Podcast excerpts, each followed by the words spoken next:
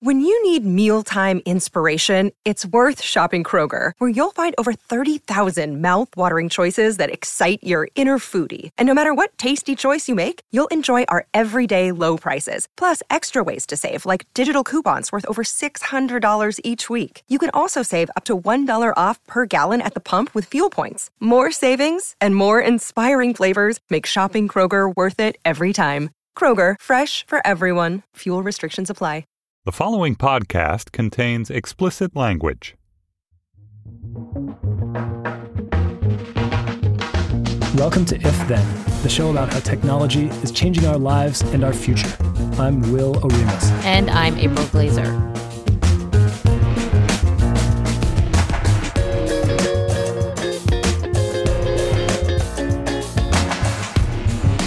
Hey everyone, welcome to If Then. We're coming to you from Slate and Future Tense, a partnership between Slate, Arizona State University, and New America.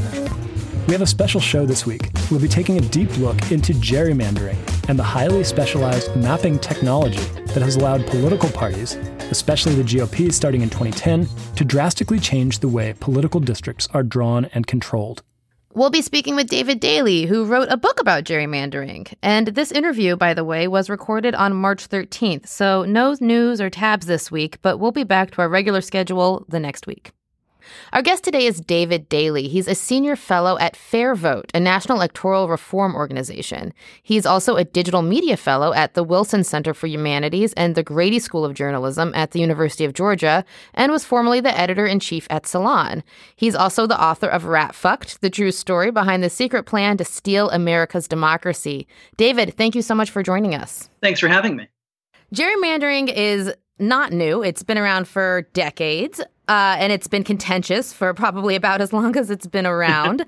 um, but it seems like it's kind of gotten a boost from a lot of high tech, you know, inventions over the past decade or so.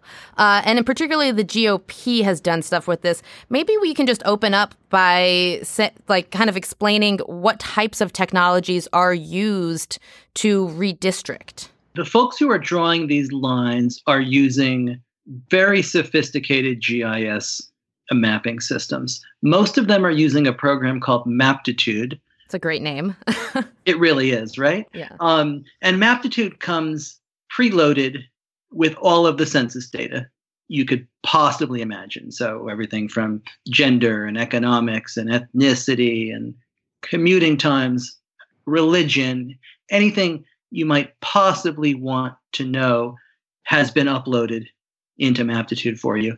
You can also then take all of the other data sets that are available. So, public records, whether it's a driver's license registrations, voter registrations, gun license registrations, and add all of that into Maptitude. And then there's all of the private data sets that you can purchase, whether it's a cloud's worth of consumer preferences, whether it's a a social media and web search information, whether it's magazine uh, subscriptions, and all of this can get added into the mix as well. So when the map makers sit down to draw these funny looking districts, they know precisely what they're doing because they they have such a clear view almost down to the house by house method as far as who lives there and how they vote.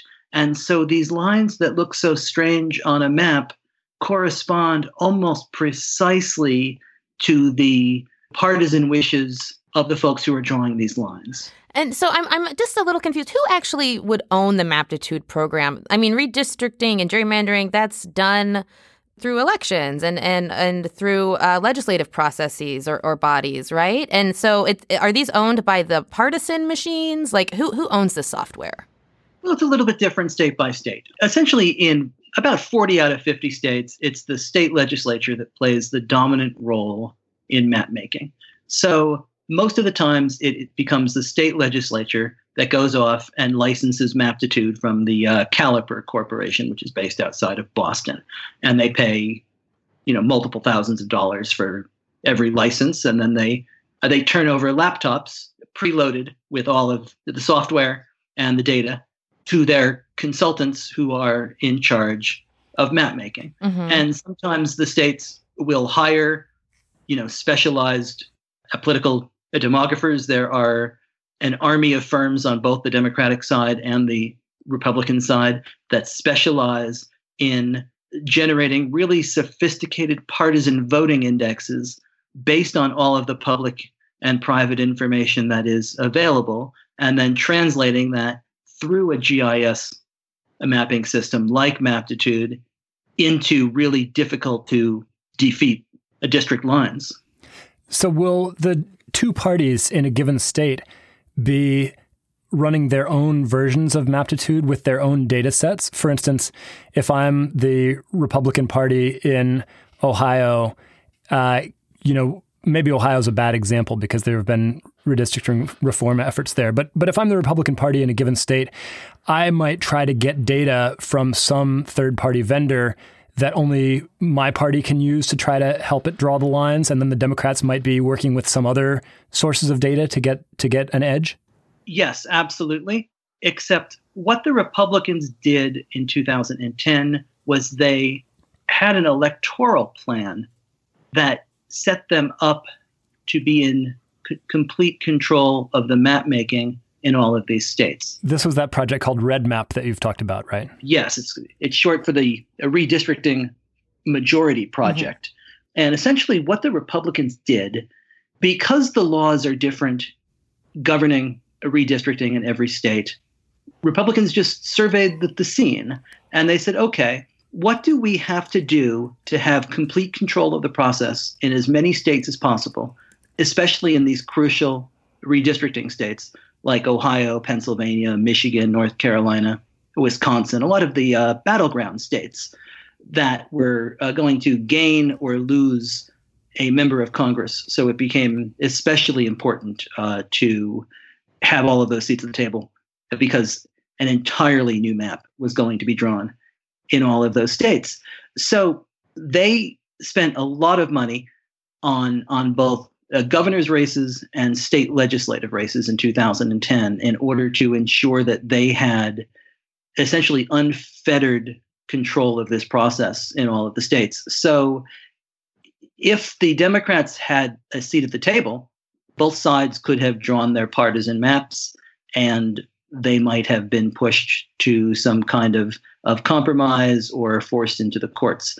But because the Republicans had complete control of the process in all of these states, um, and because they understood that winning the elections in 2010 was only the first piece of this plan, that the second and most important piece of this plan was dispatching their consultants to state capitals in 2011 to help actually draw these maps in all of these states.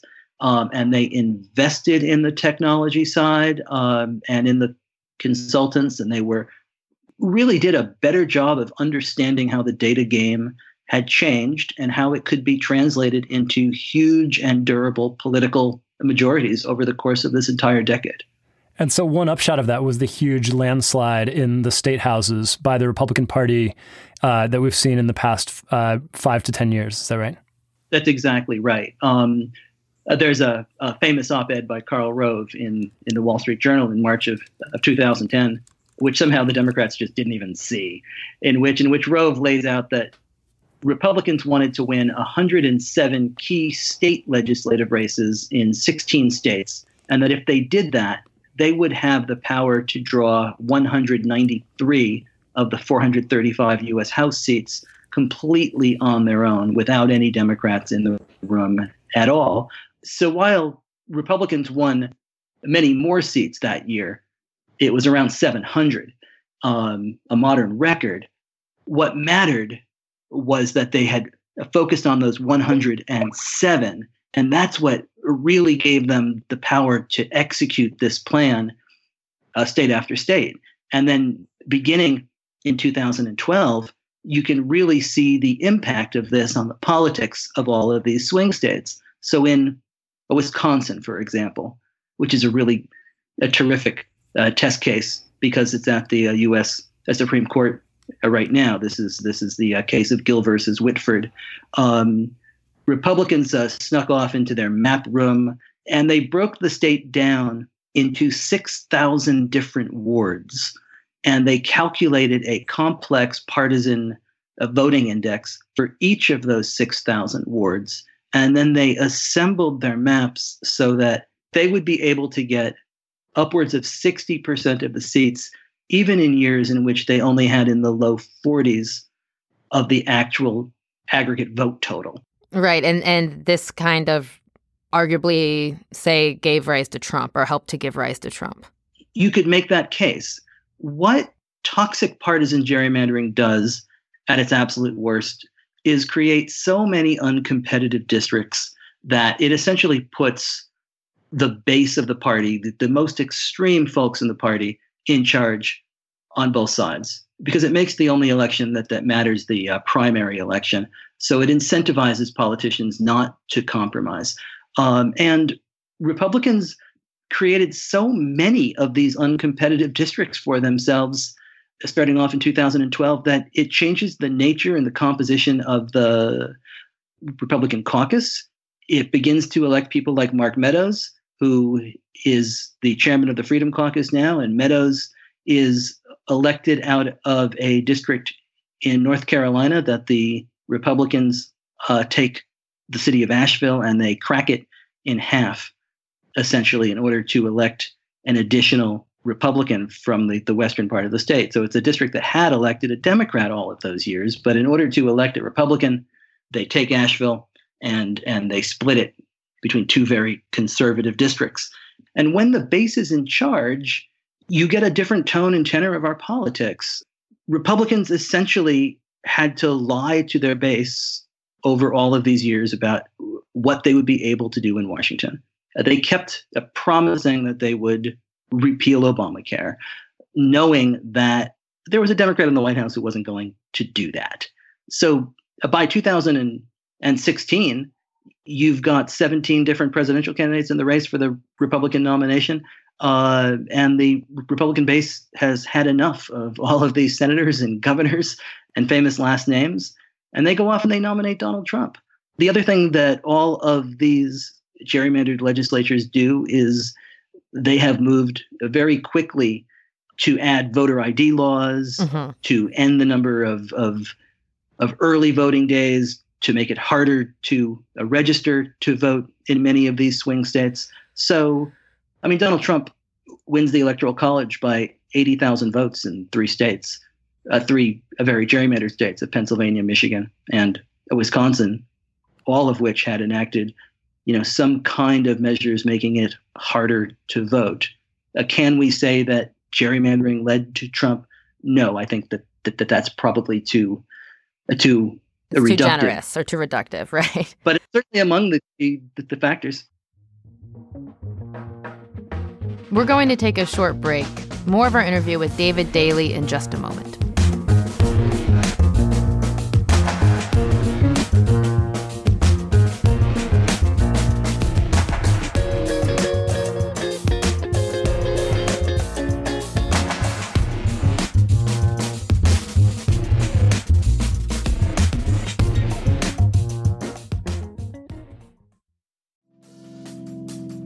Reboot your credit card with Apple Card, the only credit card designed for iPhone.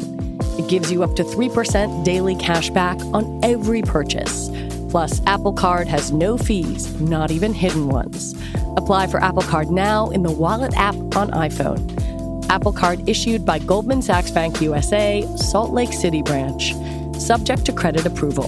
Variable APRs for Apple Card range from 19.24% to 29.49% based on creditworthiness. Rates as of February 1st, 2024. Terms and more at applecard.com. As we've seen this wave of really blatant gerrymandering efforts, which are using advanced technology and census data and algorithms and all that sort of thing to shift the boundary lines in favor of one party or another. We've also, of course, seen a growing public awareness of that. And there's been a public backlash. We've seen redistricting reform efforts in several states, some via ballot initiatives. I believe California was one of those. We've seen courts in states like Pennsylvania and Ohio, correct me if I've got the details wrong here, uh, throw out the, the maps for various reasons. How have those reform efforts played out, and how does technology come into play when you do institute a system where there are requirements to draw fairer boundaries in one way or another? The very technology that has made these gerrymanders possible has also made it easier for us to identify them, to uncover them, and possibly to come up with a constitutional standard that could fix this problem once and for all. If you go back to the last time that the Supreme Court took up the uh, case of partisan gerrymandering, it was another case out of Pennsylvania.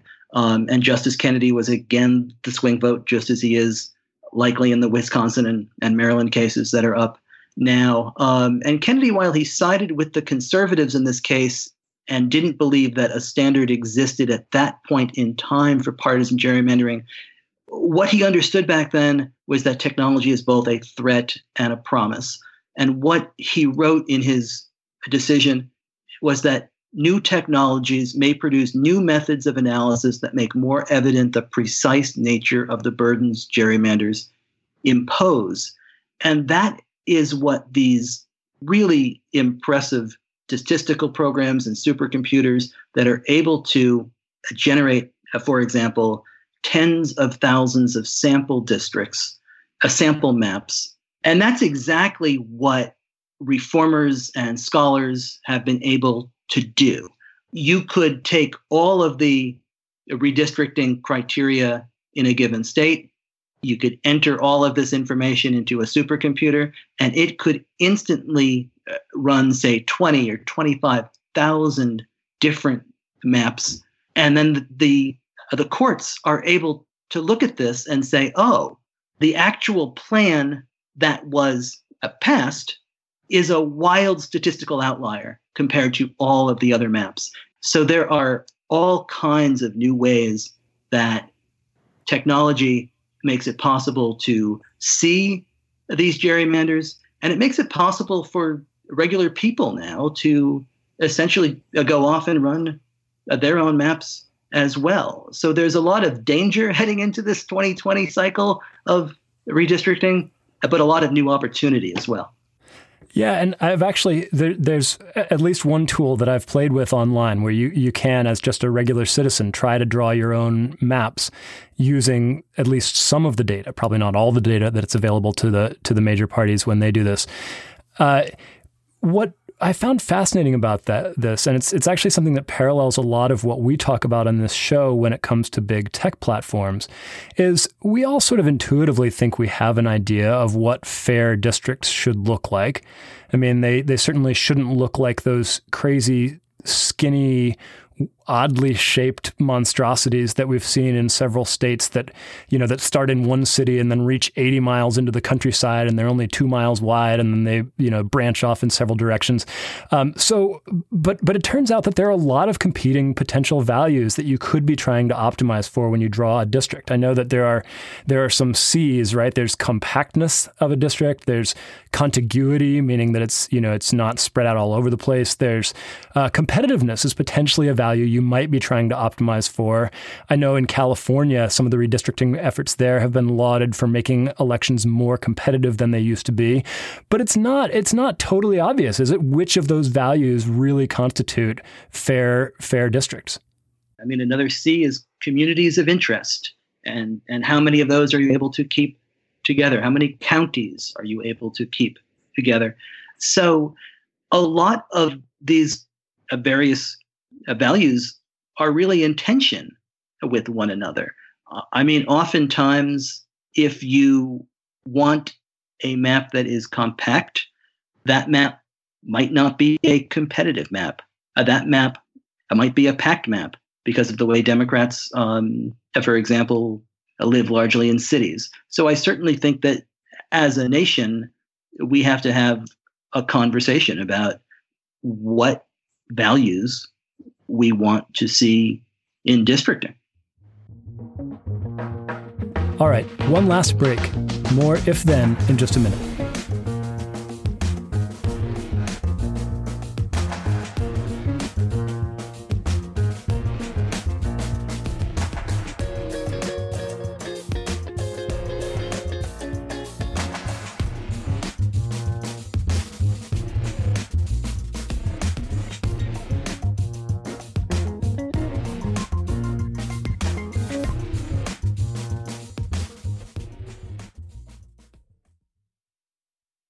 So you said earlier on that the data that's you know used in these systems goes well beyond census data. You know things like commute times and uh, you know all kinds of of tiny details about people's lives. Where do they get that data exactly? Is it private companies? I mean, how are they are they buying it from somebody here in Silicon Valley? You would be amazed, first of all, just at how much is in the is in the census. I sat down with a map maker who drew the districts in Arizona, and he opened up Maptitude and showed me just the hundreds and hundreds of different fields that they're able to go through with just precise granular data, all the way down to a census block level, which is really the the smallest uh, a level, and essentially that's that's the, the boundary of a of a city block. So all of that is very public. There's a lot of of public databases, um, whether that's uh, voter registrations, whether it's voting turnout. You can tell a lot uh, simply by uploading uh, the years in which people vote. Uh, do they only vote in presidential years? Do they come out in midterms and local elections? You can use all of that information. But an awful lot of this definitely is coming from Silicon Valley. We know that as we dance across the internet day by day, we are leaving hundreds of clues as to who we are and what we like and what we buy and what we are searching for. And most of that is ending up in some marketing database someplace. And that can all be sold. Um, and so uh, these maps have the potential to be drawn by people who are looking at all of this information and who really, when they move a line, know who they are moving in and out of a district and how these people are likely to vote. Because we are more polarized than ever and that makes us more predictable than ever. And you know finally i'm curious is there any room for regulation here or reform here? You know is there even kind of uh, the civic scaffolding to address this? I think we're beginning to see the civic scaffolding built. Um, i think I think voters and courts can use this technology to try and democratize that we can push back. You have seen it in North Carolina, Wisconsin, in Maryland, where these key lawsuits have moved forwards. There are incredibly powerful movements underway in Ohio and Michigan and North Carolina and Florida, even in uh, South Dakota and Utah, where folks are agitating for reform and for change. You've seen the power of the independent commissions in California to lead to um, a more competitive and fairer districts there. There's a model that can be replicated elsewhere. But I also think that there is a hunger now as well for new systems and new ways of voting. I think I think what you just have seen in Maine, uh, for example, the the a demand in Maine for a ranked choice voting that will be used in June in the primaries to determine candidates for uh, Congress and statewide offices like governor. Um, the voting technology is improving as well, and it makes these kinds of instant runoffs possible. Um, and all of this improves and magnifies our voice and our choices. Um, so, uh, all of this technology can certainly be used for good, um, except we, the people, have to, you know, stand up and force that. David, thank you so much for joining us. Hey, pleasure. Thanks for having me. Thanks, David. And that is our show. You can get updates about what's coming up next week by following us on Twitter at IfThenPod. You can also email us at ifthen at slate.com. You can follow me and April on Twitter as well. I'm at Will Oremus, and April is at April Azer. Thanks again to our guest, David Daley. You can find him on Twitter at DaveDaley3. And if you like this show, please help us spread the word about it. We would really appreciate it if you could leave us a comment or a review or both on iTunes or wherever you listen. Thanks. If Then is a production of Slate and Future Tense, a partnership between Slate, Arizona State University, and New America. Our producer is Max Jacobs. Thanks to Don Allis at A Room with a VU Studios in Santa Barbara. And thanks to Jesse Nichols at Fantasy Studios here in Berkeley. We'll see y'all next week. Bye.